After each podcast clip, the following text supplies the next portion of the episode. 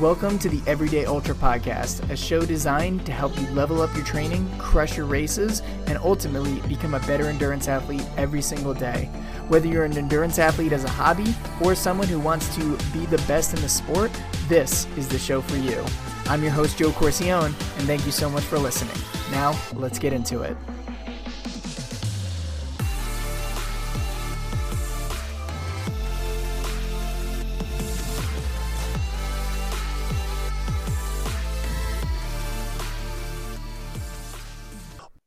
What's up, everybody? Welcome to another episode of the Everyday Ultra Podcast. I'm your host, Joe Corcione, and today we have one of my favorite podcasters on the show today, and someone who has been huge, and I mean absolutely huge, into getting back on my feet with running. So, first of all, as you've probably heard many times in this episode before, I've been dealing with an IT band uh, uh, issue for the gosh i don't know it seems like two three months at this point and it's been really really difficult to uh to to start running.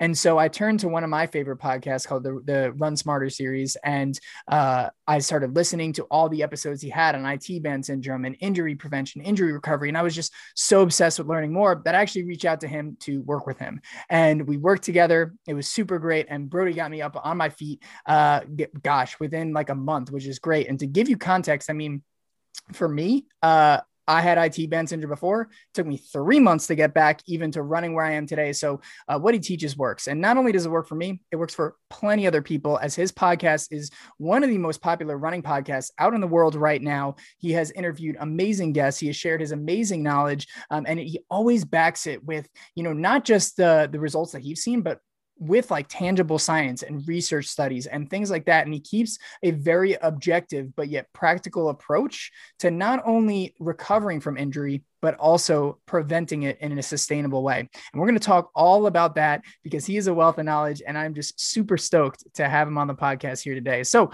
without further ado, I'd love to introduce our guest to the show today, Brodie Sharpe. Brodie, thanks for coming on the podcast, my man. What a spiel. Thank you very much. My head is um, about the size of this room at the moment after hearing that. well, it's well deserved, man. Like I said, like there, there's a reason why I love your podcast. There's a reason why it has grown to what it has been today. And there's a reason why, you know, uh, you get the results that you do is because you, you have such a great knowledge into it and you explain it in such a great way. So all of it's well deserved. And it's an honor to have you on the podcast to, to talk all about these things. And I know Just shared a little bit about your background, what you do and everything like that, but can you just uh, give our listeners a little, a little bit uh, of more context behind what you do, how you get started and, you know, uh, what are the things that people come to you with mostly? Yeah, sure. So I am from Melbourne, Australia. I am a physiotherapist by trade, which very similar to a physical therapist in the US. And I was actually a physio before I became a runner. I was a basketball player, um, playing semi competitively before, um, well, as I was studying my physio degree. And it was probably about two or three years into my physio career that I gave up the basketball thing. That career ended. And then was looking for the next chapter in my life and became a runner, just started recreational running. And a few years after that, started doing some recreational triathlons. And like most runners, even though I had a physio knowledge backed behind me, I just got injured constantly.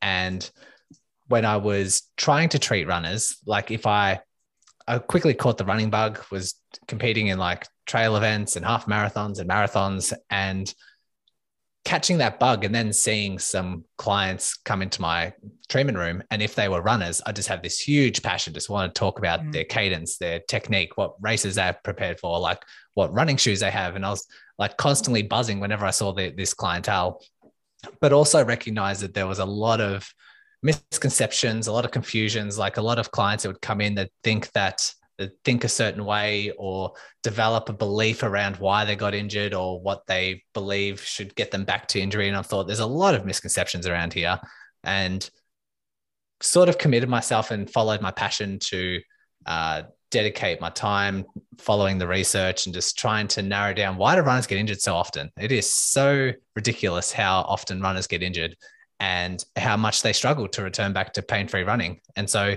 yeah, followed that path and has led me to the podcast, the Run Smarter podcast, has led me to um, the Run Smarter Physio Clinic, where I am an in person and online physio, treating runners all over the world like yourself. And just trying to educate runners as best as I can so that they can become a bit more confident with their training, a bit more confident with preparing for races. And if they do find themselves getting some symptoms here and there, knowing exactly what to do to overcome it. It might take patience, it might take a lot of diligence and the proper rehab, but at least knowing what to do instead of following unhelpful misconceptions some of the times, like um, beliefs that could actually be making things worse rather than better. And so that's the goal, that's the mission I'm on. And whether they just listen to the podcast or absorb my content in whatever way, and they don't require me and they can just overcome it themselves just with the building up their running IQ, then I think I've done a pretty good thing. Absolutely. And I totally agree. You have definitely done a good thing. I mean, you've, I, I listen to the, some of the testimonials that you have like on your podcast from just listening to the podcast, right? Like not even like working with you, like the stuff that you put out helps even just from a podcast setting. So like the, the people that you work with, you can tell that it's great, but uh, it's so cool to see that this is something you're super passionate about because it's, I always say that the people who are best at their work, like you uh, are passionate about that subject. And so cool to see that. The one thing that I thought was so interesting that you pointed out here that I would love to hear more about is the misconceptions that runners generally have when treating injuries, right? Because, like you said, there's so much information out there, which some of it can is just not even helpful at all. And uh, could you share some of those common misconceptions um, that come with uh, treating injury in runners, um, so that our listeners don't fall prey to it or, or carry out those things when they're you know recovering or preventing injury? Yeah, I think it's it's worth backpedaling a little bit to talk about like what what causes running related injuries yeah. then we can follow up with a lot of misconceptions that are piled on top of that 100% it's it's worth knowing that when it comes to a running related injury most running related injuries are what we call overuse injuries so mm-hmm.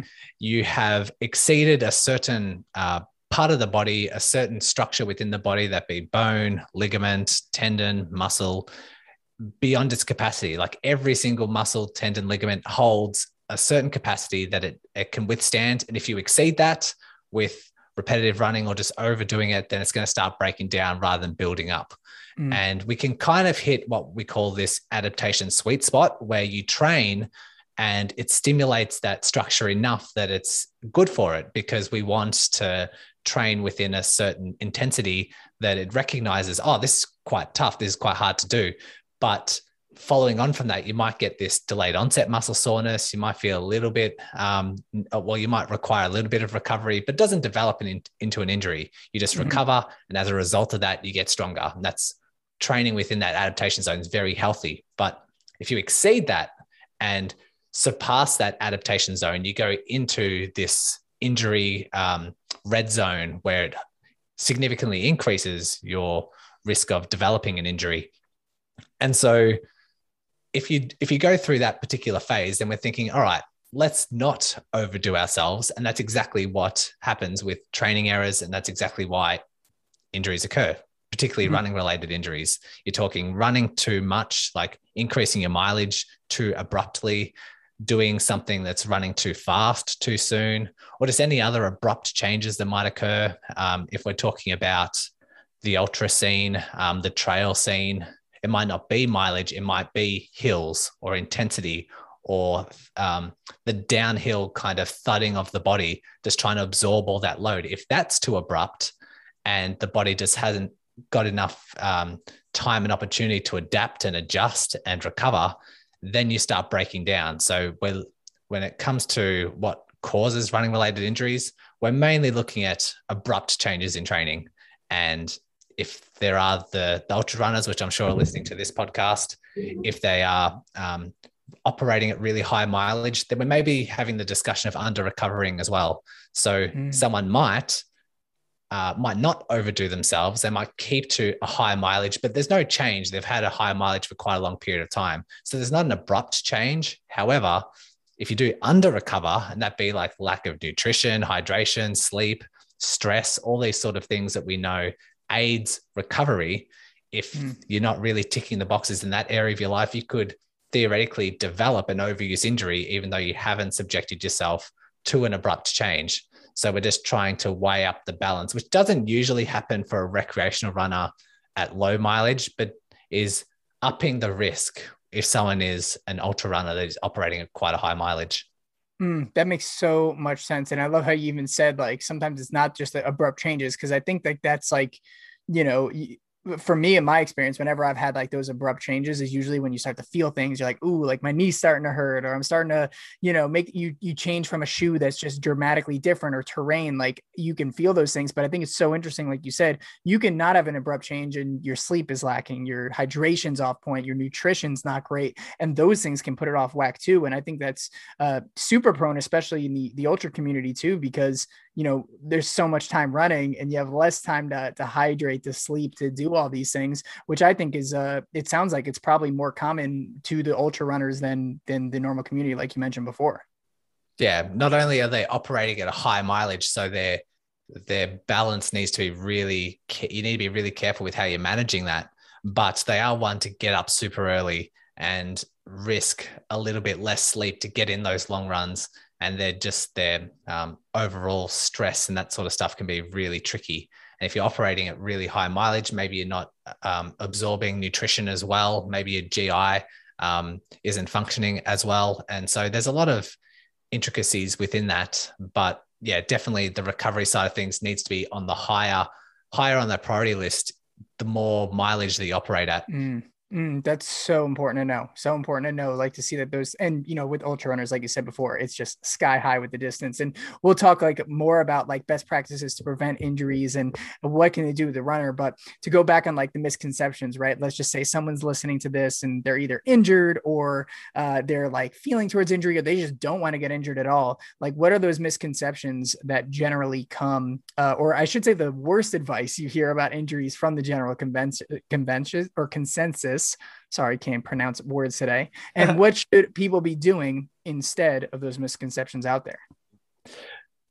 There's a ton of misconceptions. There's a there's a couple of common ones that I hear um, that people think of why they've developed an injury. One of them is they think they're they're too stiff or they need to stretch more. Uh, one of them is like they think there's some sort of imbalance. They think maybe their glutes aren't activating. They think that maybe there's a hip imbalance or they've got one leg longer than the other, or they've been told by a health professional that their pelvis is tilted slightly one way or another, which could still be the case. You still could have a leg length discrepancy or um, a hip sort of rotation somewhere where you could have a, a glute stronger than the other.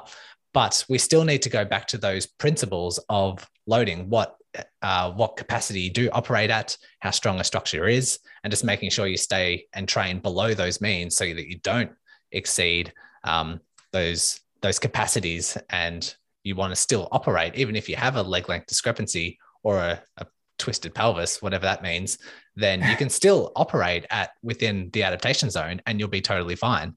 And so there is a um, a lot of times people are told that oh, you just need to stretch more. You know, stretching reduces risk of injury and helps recovery, which the evidence shows isn't really the case. Um, might make you feel better and might help you relax and sort of enter a bit of a recovery phase easier after a run. People do like to wind down a little bit with a stretch. So it has its recovery enhancements purely from a psychological perspective. But if you look at the physiological side of things, stretching doesn't really do a lot to reduce risk of injury before a run. Does uh, doesn't really do much to aid recovery after a run, and so that's one of the the misconceptions I like to bring forth to runners because if someone's constantly getting injured and they believe it's because they don't stretch enough, then they're not honing in or they're not focusing on the right components. So they might continue to develop injuries because of that belief and that focus is elsewhere. And they're not really focusing their attention on the aspects that are generating those injuries. So they might be spiking their training or having an abrupt shift in some form of another. They're just not picking up.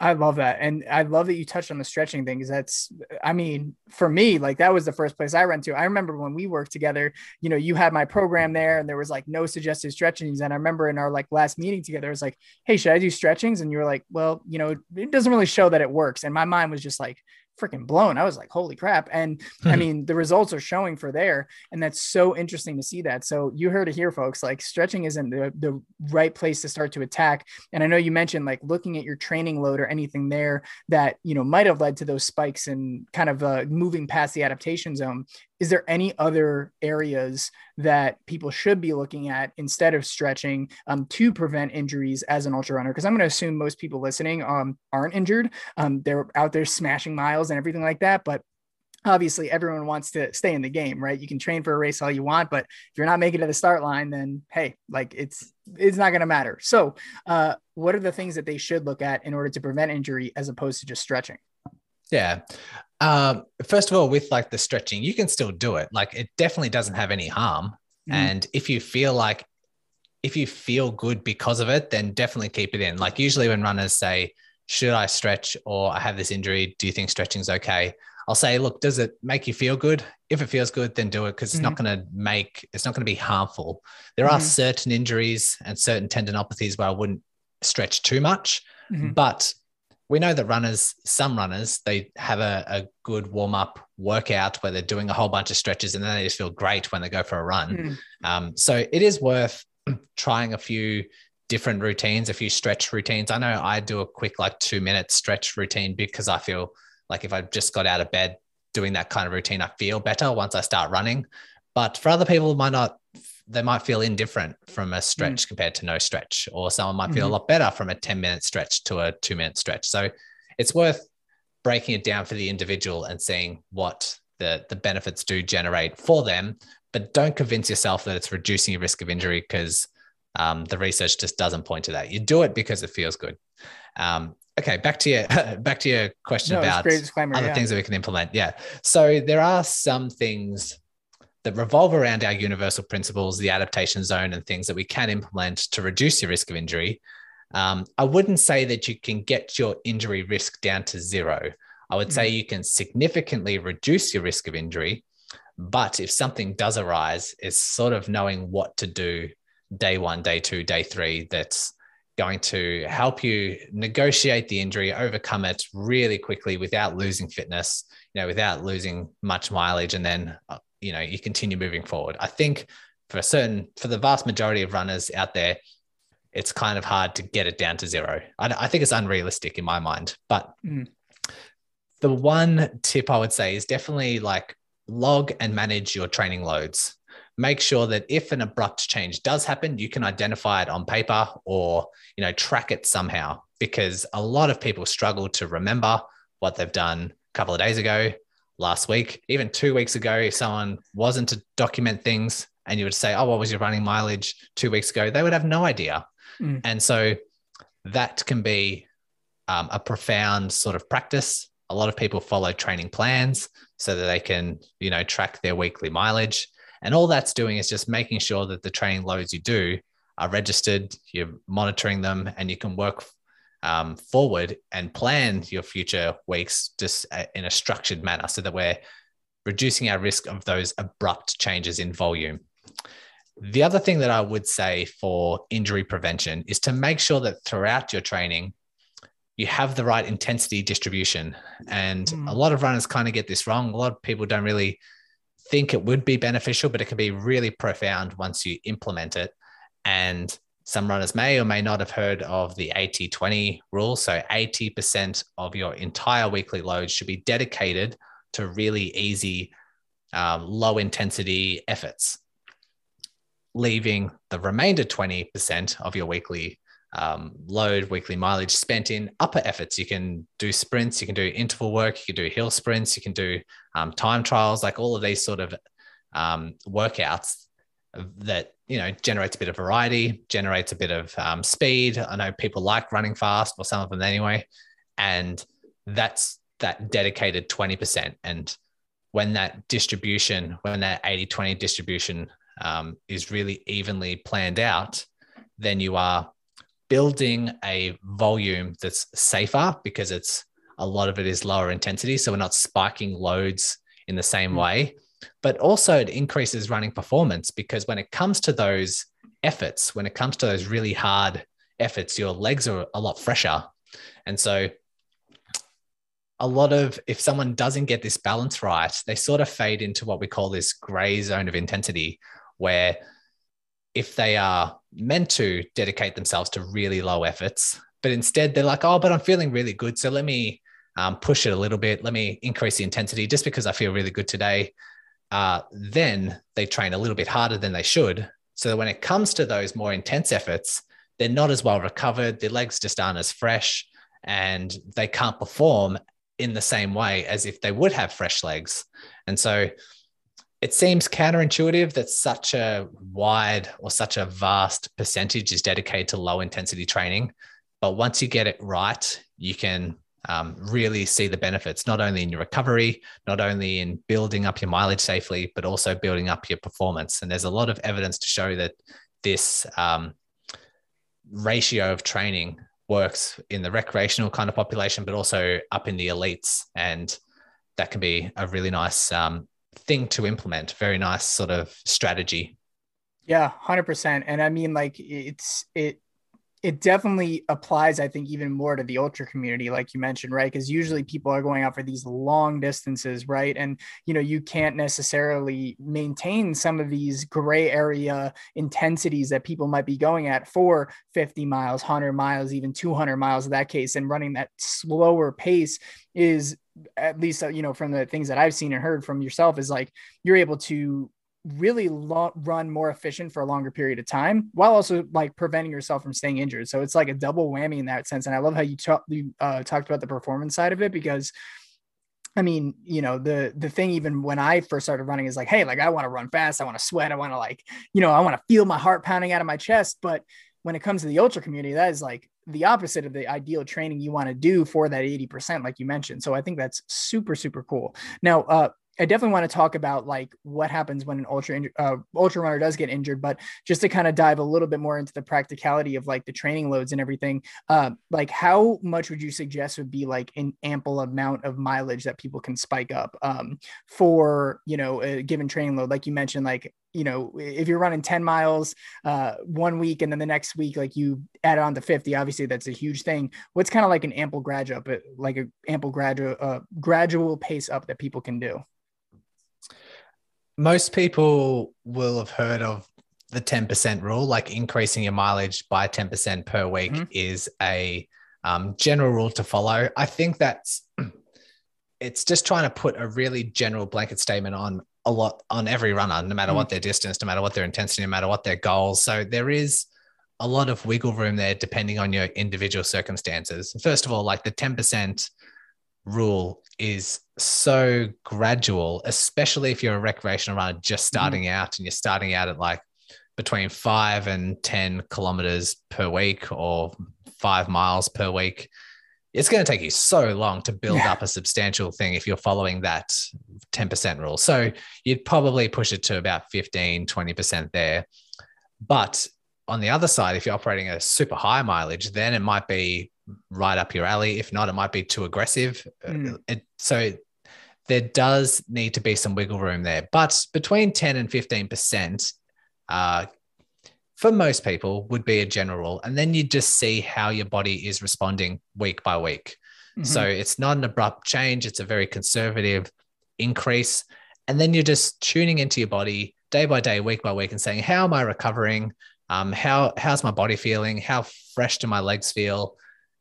Was this ramp up a little bit too much? Do I need to have a deload week, which some people like to do, like say four weeks on, mm. increasing by 15%. And then that fifth week, they're deloading and doing like 70% of what they did the week before. And then they're getting back into um, ramping up.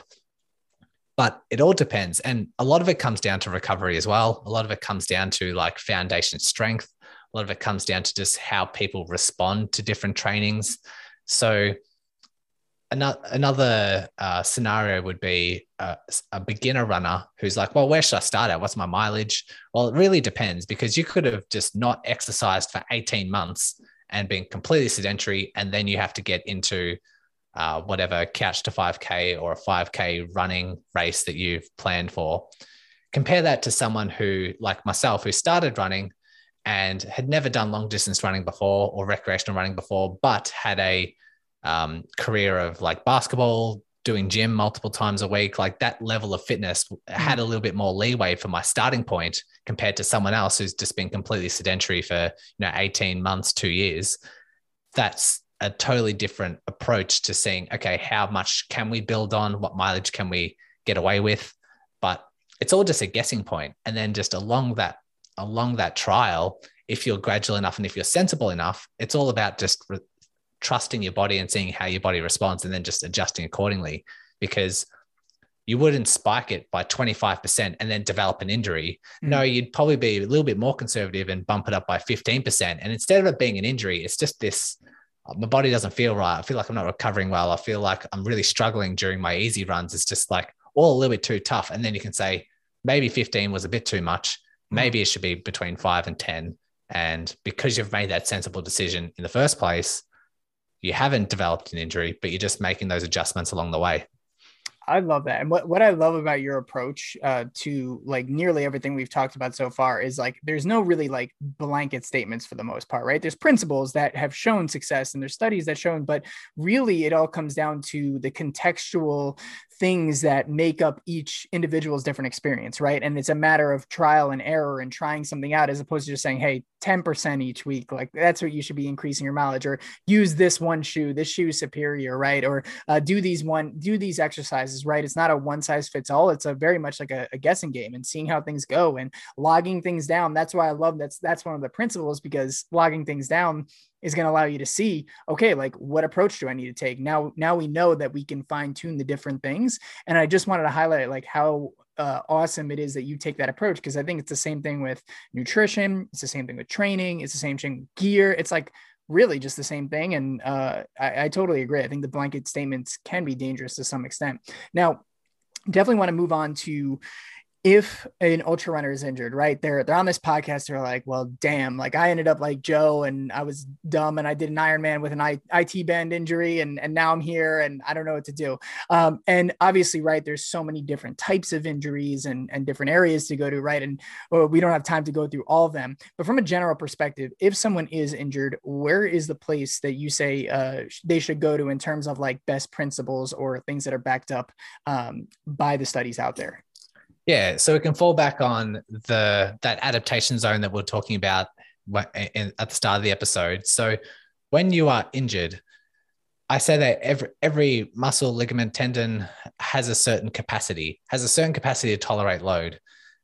If you exceed that and a particular structure, let's say your right Achilles, if that becomes injured, then in that irritated, sensitive state, that adaptation zone actually drops. So it mm. becomes mm. weaker in the in the short term. It becomes weaker because it's quite sensitive and just the loads that it once could tolerate, it can't tolerate anymore. So the goal with an injury is to try and find where that adaptation zone is and train within that adaptation zone to build it back up. You can underload it, you can overload it. A lot of people make that mistake. So some people ignore it and say, oh, it's only a little injury or it's only a niggle. Let me just continue running through it.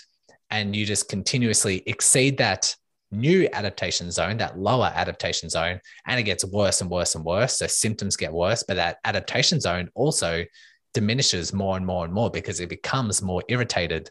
So that it can tolerate less and less loads. But unfortunately, you can also underload it because the the second approach that people have to injuries if they don't get assessed and follow the right guidance is okay my achilles is sore. Let me just rest for 7 to 14 days and hopefully it comes good again.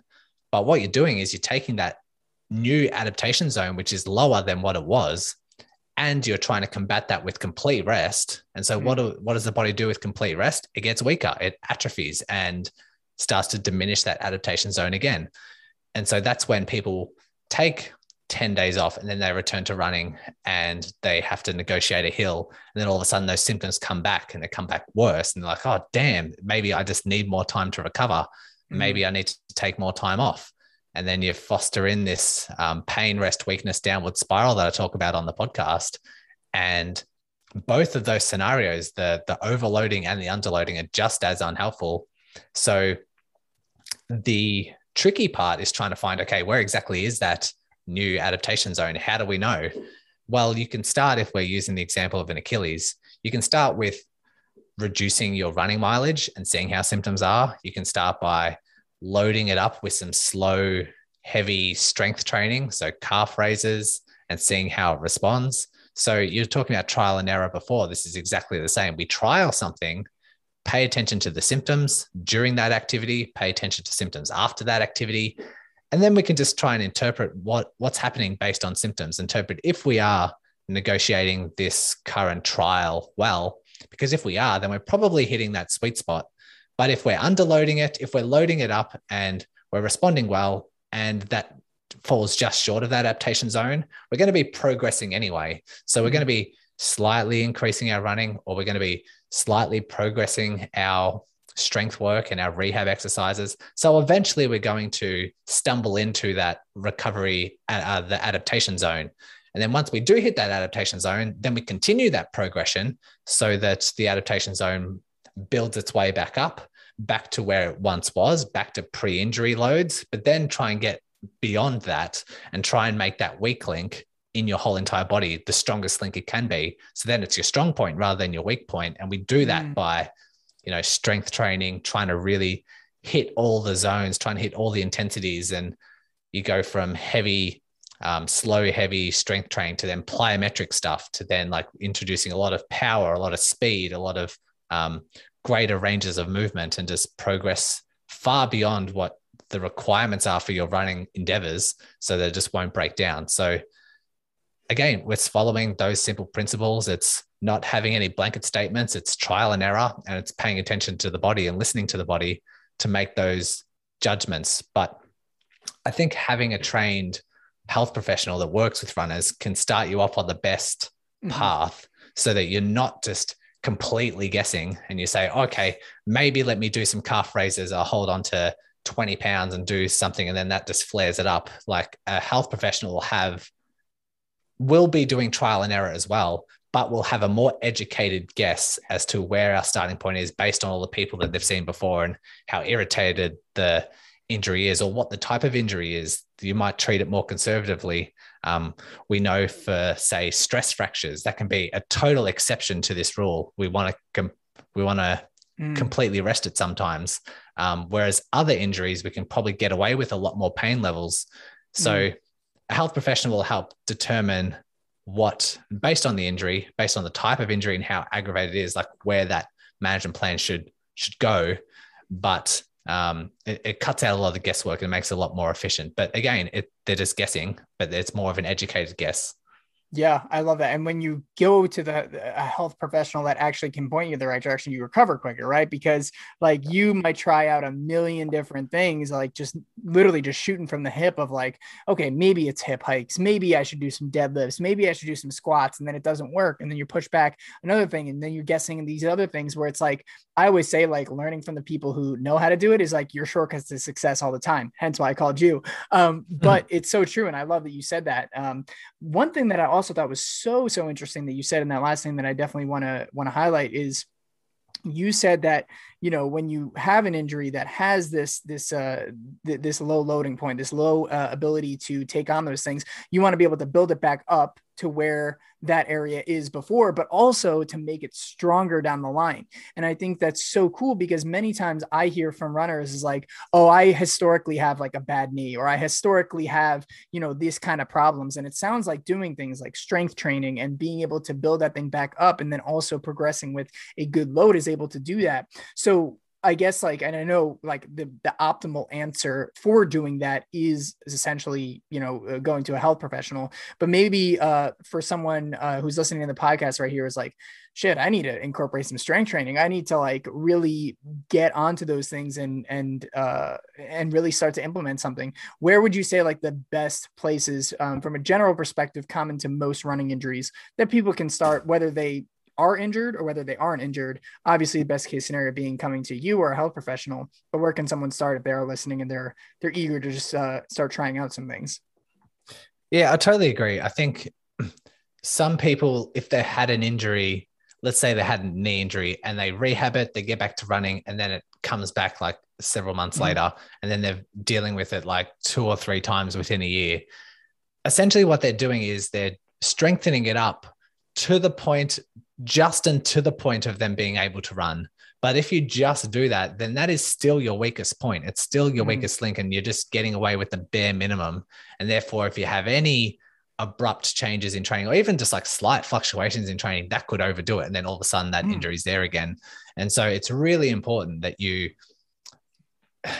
even if the injury comes back twice it's like okay let me really dedicate myself to getting this knee making it my strongest link rather than my weakest link. And you can easily do that just following a good strength and conditioning plan but also following a good running training plan. So kind of combining the two. And you can do that like to answer your question, I think strength training is like all runners, no matter what distance you're running at, should be strength training twice a week. Because when you when you're out running, you're it's more of an endurance sport. Yes, you're accumulating quite a high amount of load when you plant on the ground. Anywhere like on average, two to three times your body weight through the whole entire body. Some structures, some specific muscles uh, tolerating eight times your body weight every single step.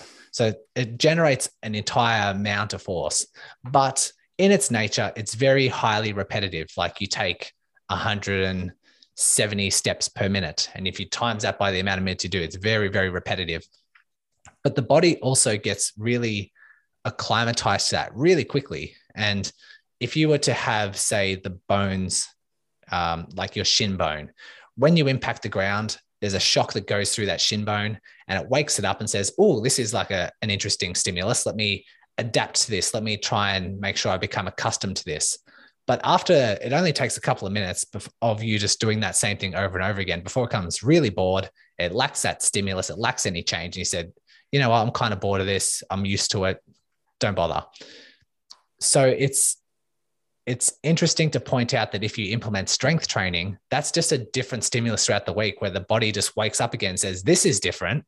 And especially tendons, tendons respond really well to strong, heavy, slow kind of loading and builds up resiliency and tolerance. If we're talking about capacity and we're talking about that adaptation zone, you build those right up when you start doing really slow, heavy stuff and um, it's just treating that it's triggering a new stimulus for you to contribute to overall resilience so therefore when you are using your achilles really hard running up a hill or if you use your patella tendon really strongly eccentrically thudding down a hill those tendons are super strong and they're super resilient so that's where um, strength training become really important but then also if we're hitting all of our intensity buckets you do want a little bit of uh, plyometrics. You do want a little bit of like power, speed sort of stuff, which you can implement on your running. You can do really well structured hill sprints. You can do really well structured sort of tempo runs or interval training, but you can also carry over into the, the gym and the weight room and start doing some plyometric stuff there. Because if you start doing that, um, even if it's at low volumes, you're increasing your stiffness in your tendons, you're increasing the stiffness of the whole kinetic chain. So you actually become a more efficient runner because you're not wasting a lot of energy with planting the ground and all these uneven kind of movements, all these unnecessary movements that just waste energy. You're becoming this really stiff, efficient, economical runner, which carries over into a lot of uh, running performance. And we have tons of evidence to show that if you do strength training, if it's heavy, slow, controlled, and plyometric, you're going to get a better time trial speed. Um, research has shown 3K, 5K, half marathons, marathons, you just get better performances um, compared to strength training that is more body weight, um, just doing really high reps, three sets of 20 reps of just doing body weight squats or lunges or calf raises. Um, you just don't trigger that stimulus, just triggering that same stimulus that you might have done when you were out running and just gets bored of it. Um, so you're much rather implementing strength training twice a week, a little bit of plyometrics here and there if you're ready for it.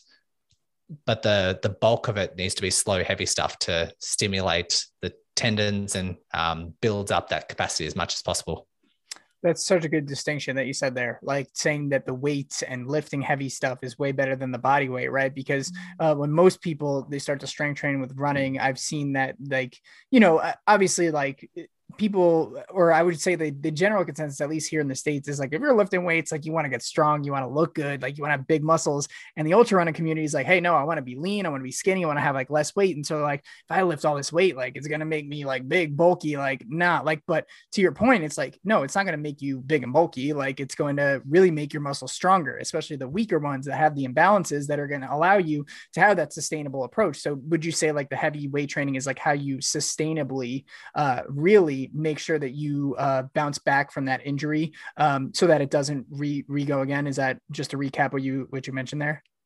Yeah, and to touch on your point about the the gaining weight as well, it's a lot of it's it's sort of a big hindrance, a big hurdle that people mm-hmm. are like runners, especially because they look at a runner, you, you want to be lean, like you do want to mm-hmm. be lean and skinny in order to do ultra events. That just makes you more economical. And they look at a gym goer or a bodybuilder or something. It's like, that's not a runner. I don't want to be anywhere near that because they're heavy. They're not really flexible. They don't have any cardio. So why would I put in any time and effort to try and get closer to that? Mm. However, they are taking their strength training and their gym routines totally different to how you're going to take your gym routines. First of all, they are operating really, really heavy, but they're doing, say, like five sets of, you know, four reps. They're doing a four rep ma- maximum and it is like extremely heavy, but they're doing it five, six times a week. And on top of that, they're not doing any cardio. And on top of that, they're eating incredible amounts just to try and put mm. on their muscle mass because that's their goal. And eating high volumes is what's going to put on that muscle mass.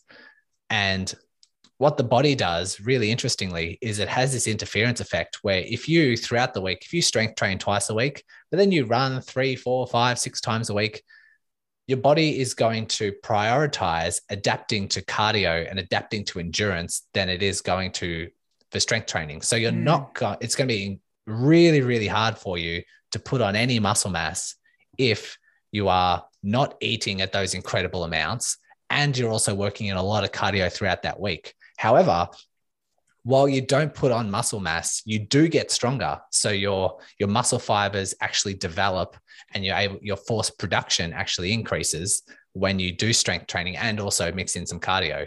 So it's kind of like this double whammy of like you don't put on muscle mass, so you don't get big and bulky and unflexible, but you also get really strong.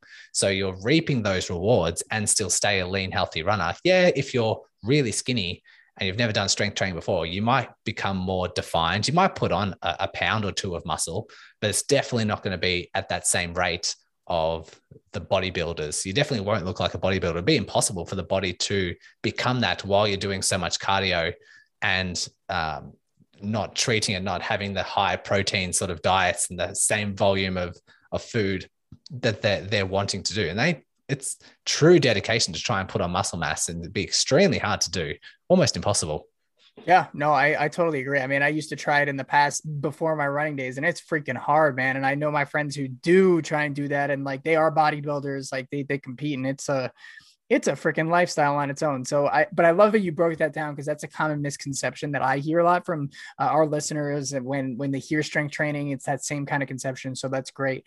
Now I know we're coming to the tail end of the podcast, and I I want to just talk about this one aspect because I think it it affects most runners. It certainly affected me. Is that when you're you know you go through injury and you know you're not running up to the mileage, or even if you're in a stress fracture and you're not necessarily running, you know running is a very I guess spiritual or, or a, a, uh, a soul lightening thing for a lot of people, right? It's their it's their thing. And sometimes when it gets taken away from them, they have to do it less or in a way that's not optimal for them, it can be hard mentally. And like for me, I know when I went through my injury and I had to lay off running for the first few weeks that I was working with you, just because of how severe the injury was, uh, it was it took a toll on me. Like I was I was facing symptoms of depression, not feeling myself, feeling down. Like it was it was hard.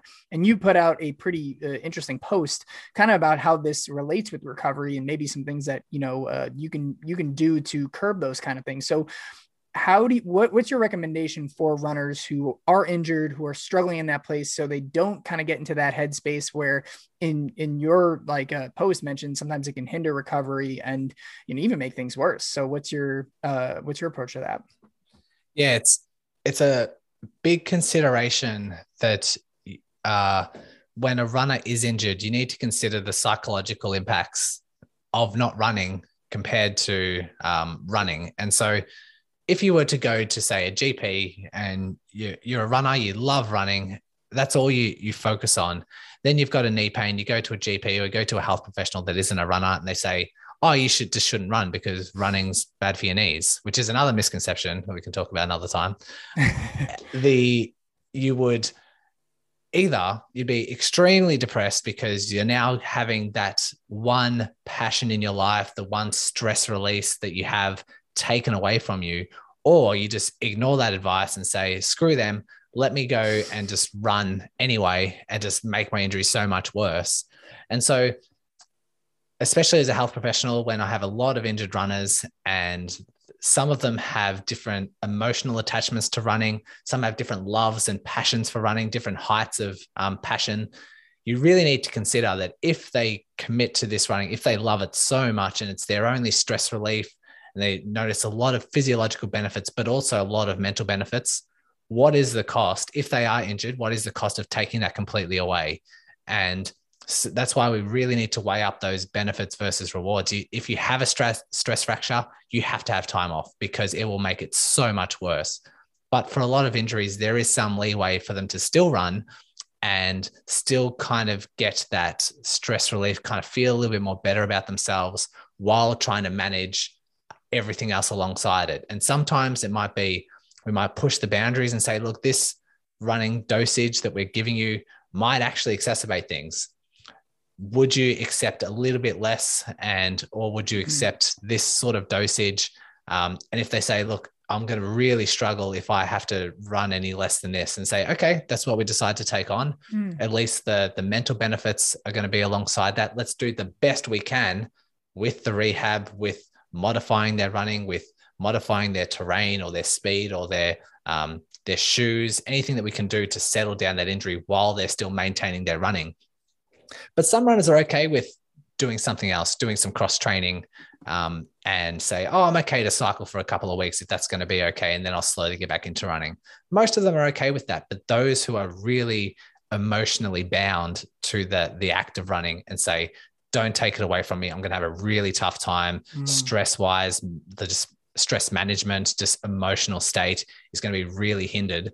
Um, if they are fostering in that really stressed, stressed out place, then taking it away from them is actually going to be worse for their injury or worse mm. for their recovery because it winds up the brain and their stress levels and just their emotional state is just not going to be ready to heal.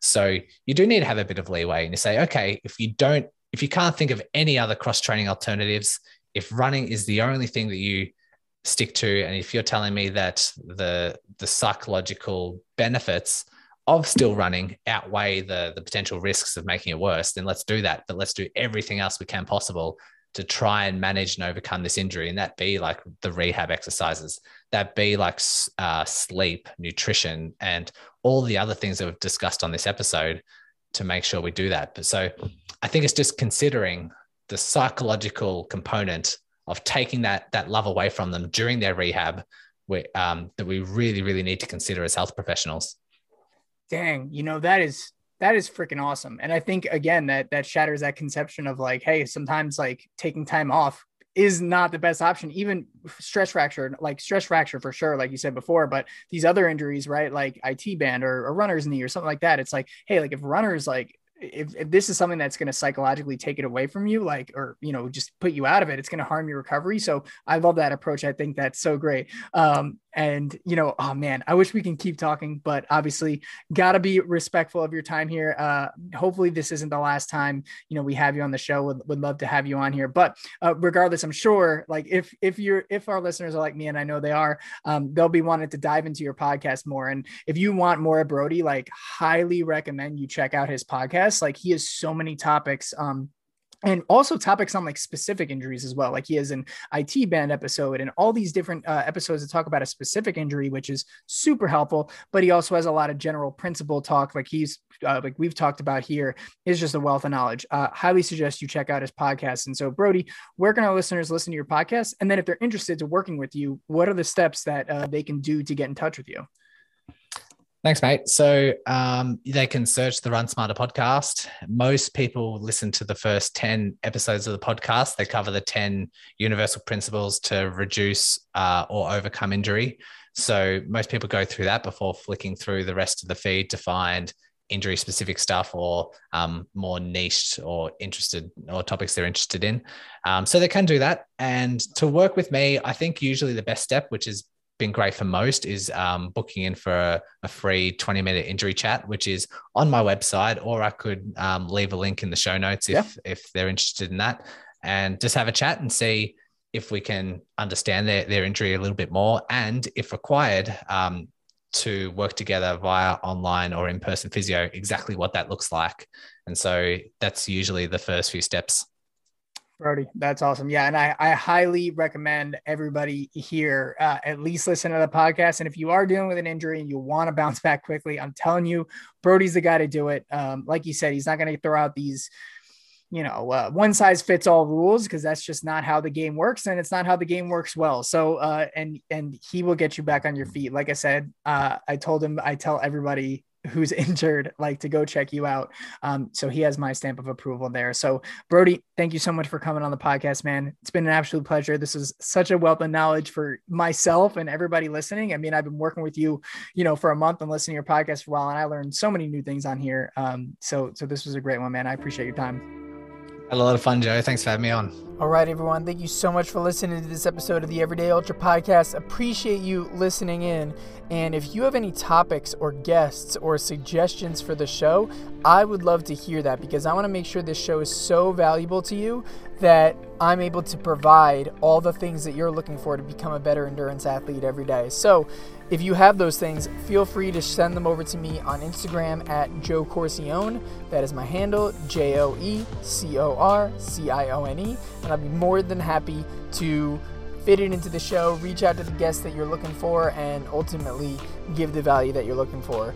Um, if you enjoyed this podcast, please share it. Uh, would love to get more ultra runners and uh, people in the ultra endurance community listening to this podcast because the more this podcast grows, the better we're able to serve you as well. And so, thank you so, so much again for listening in. I tell you, I do not take it lightly. And remember, my friends, become a better endurance athlete every single day. Take care.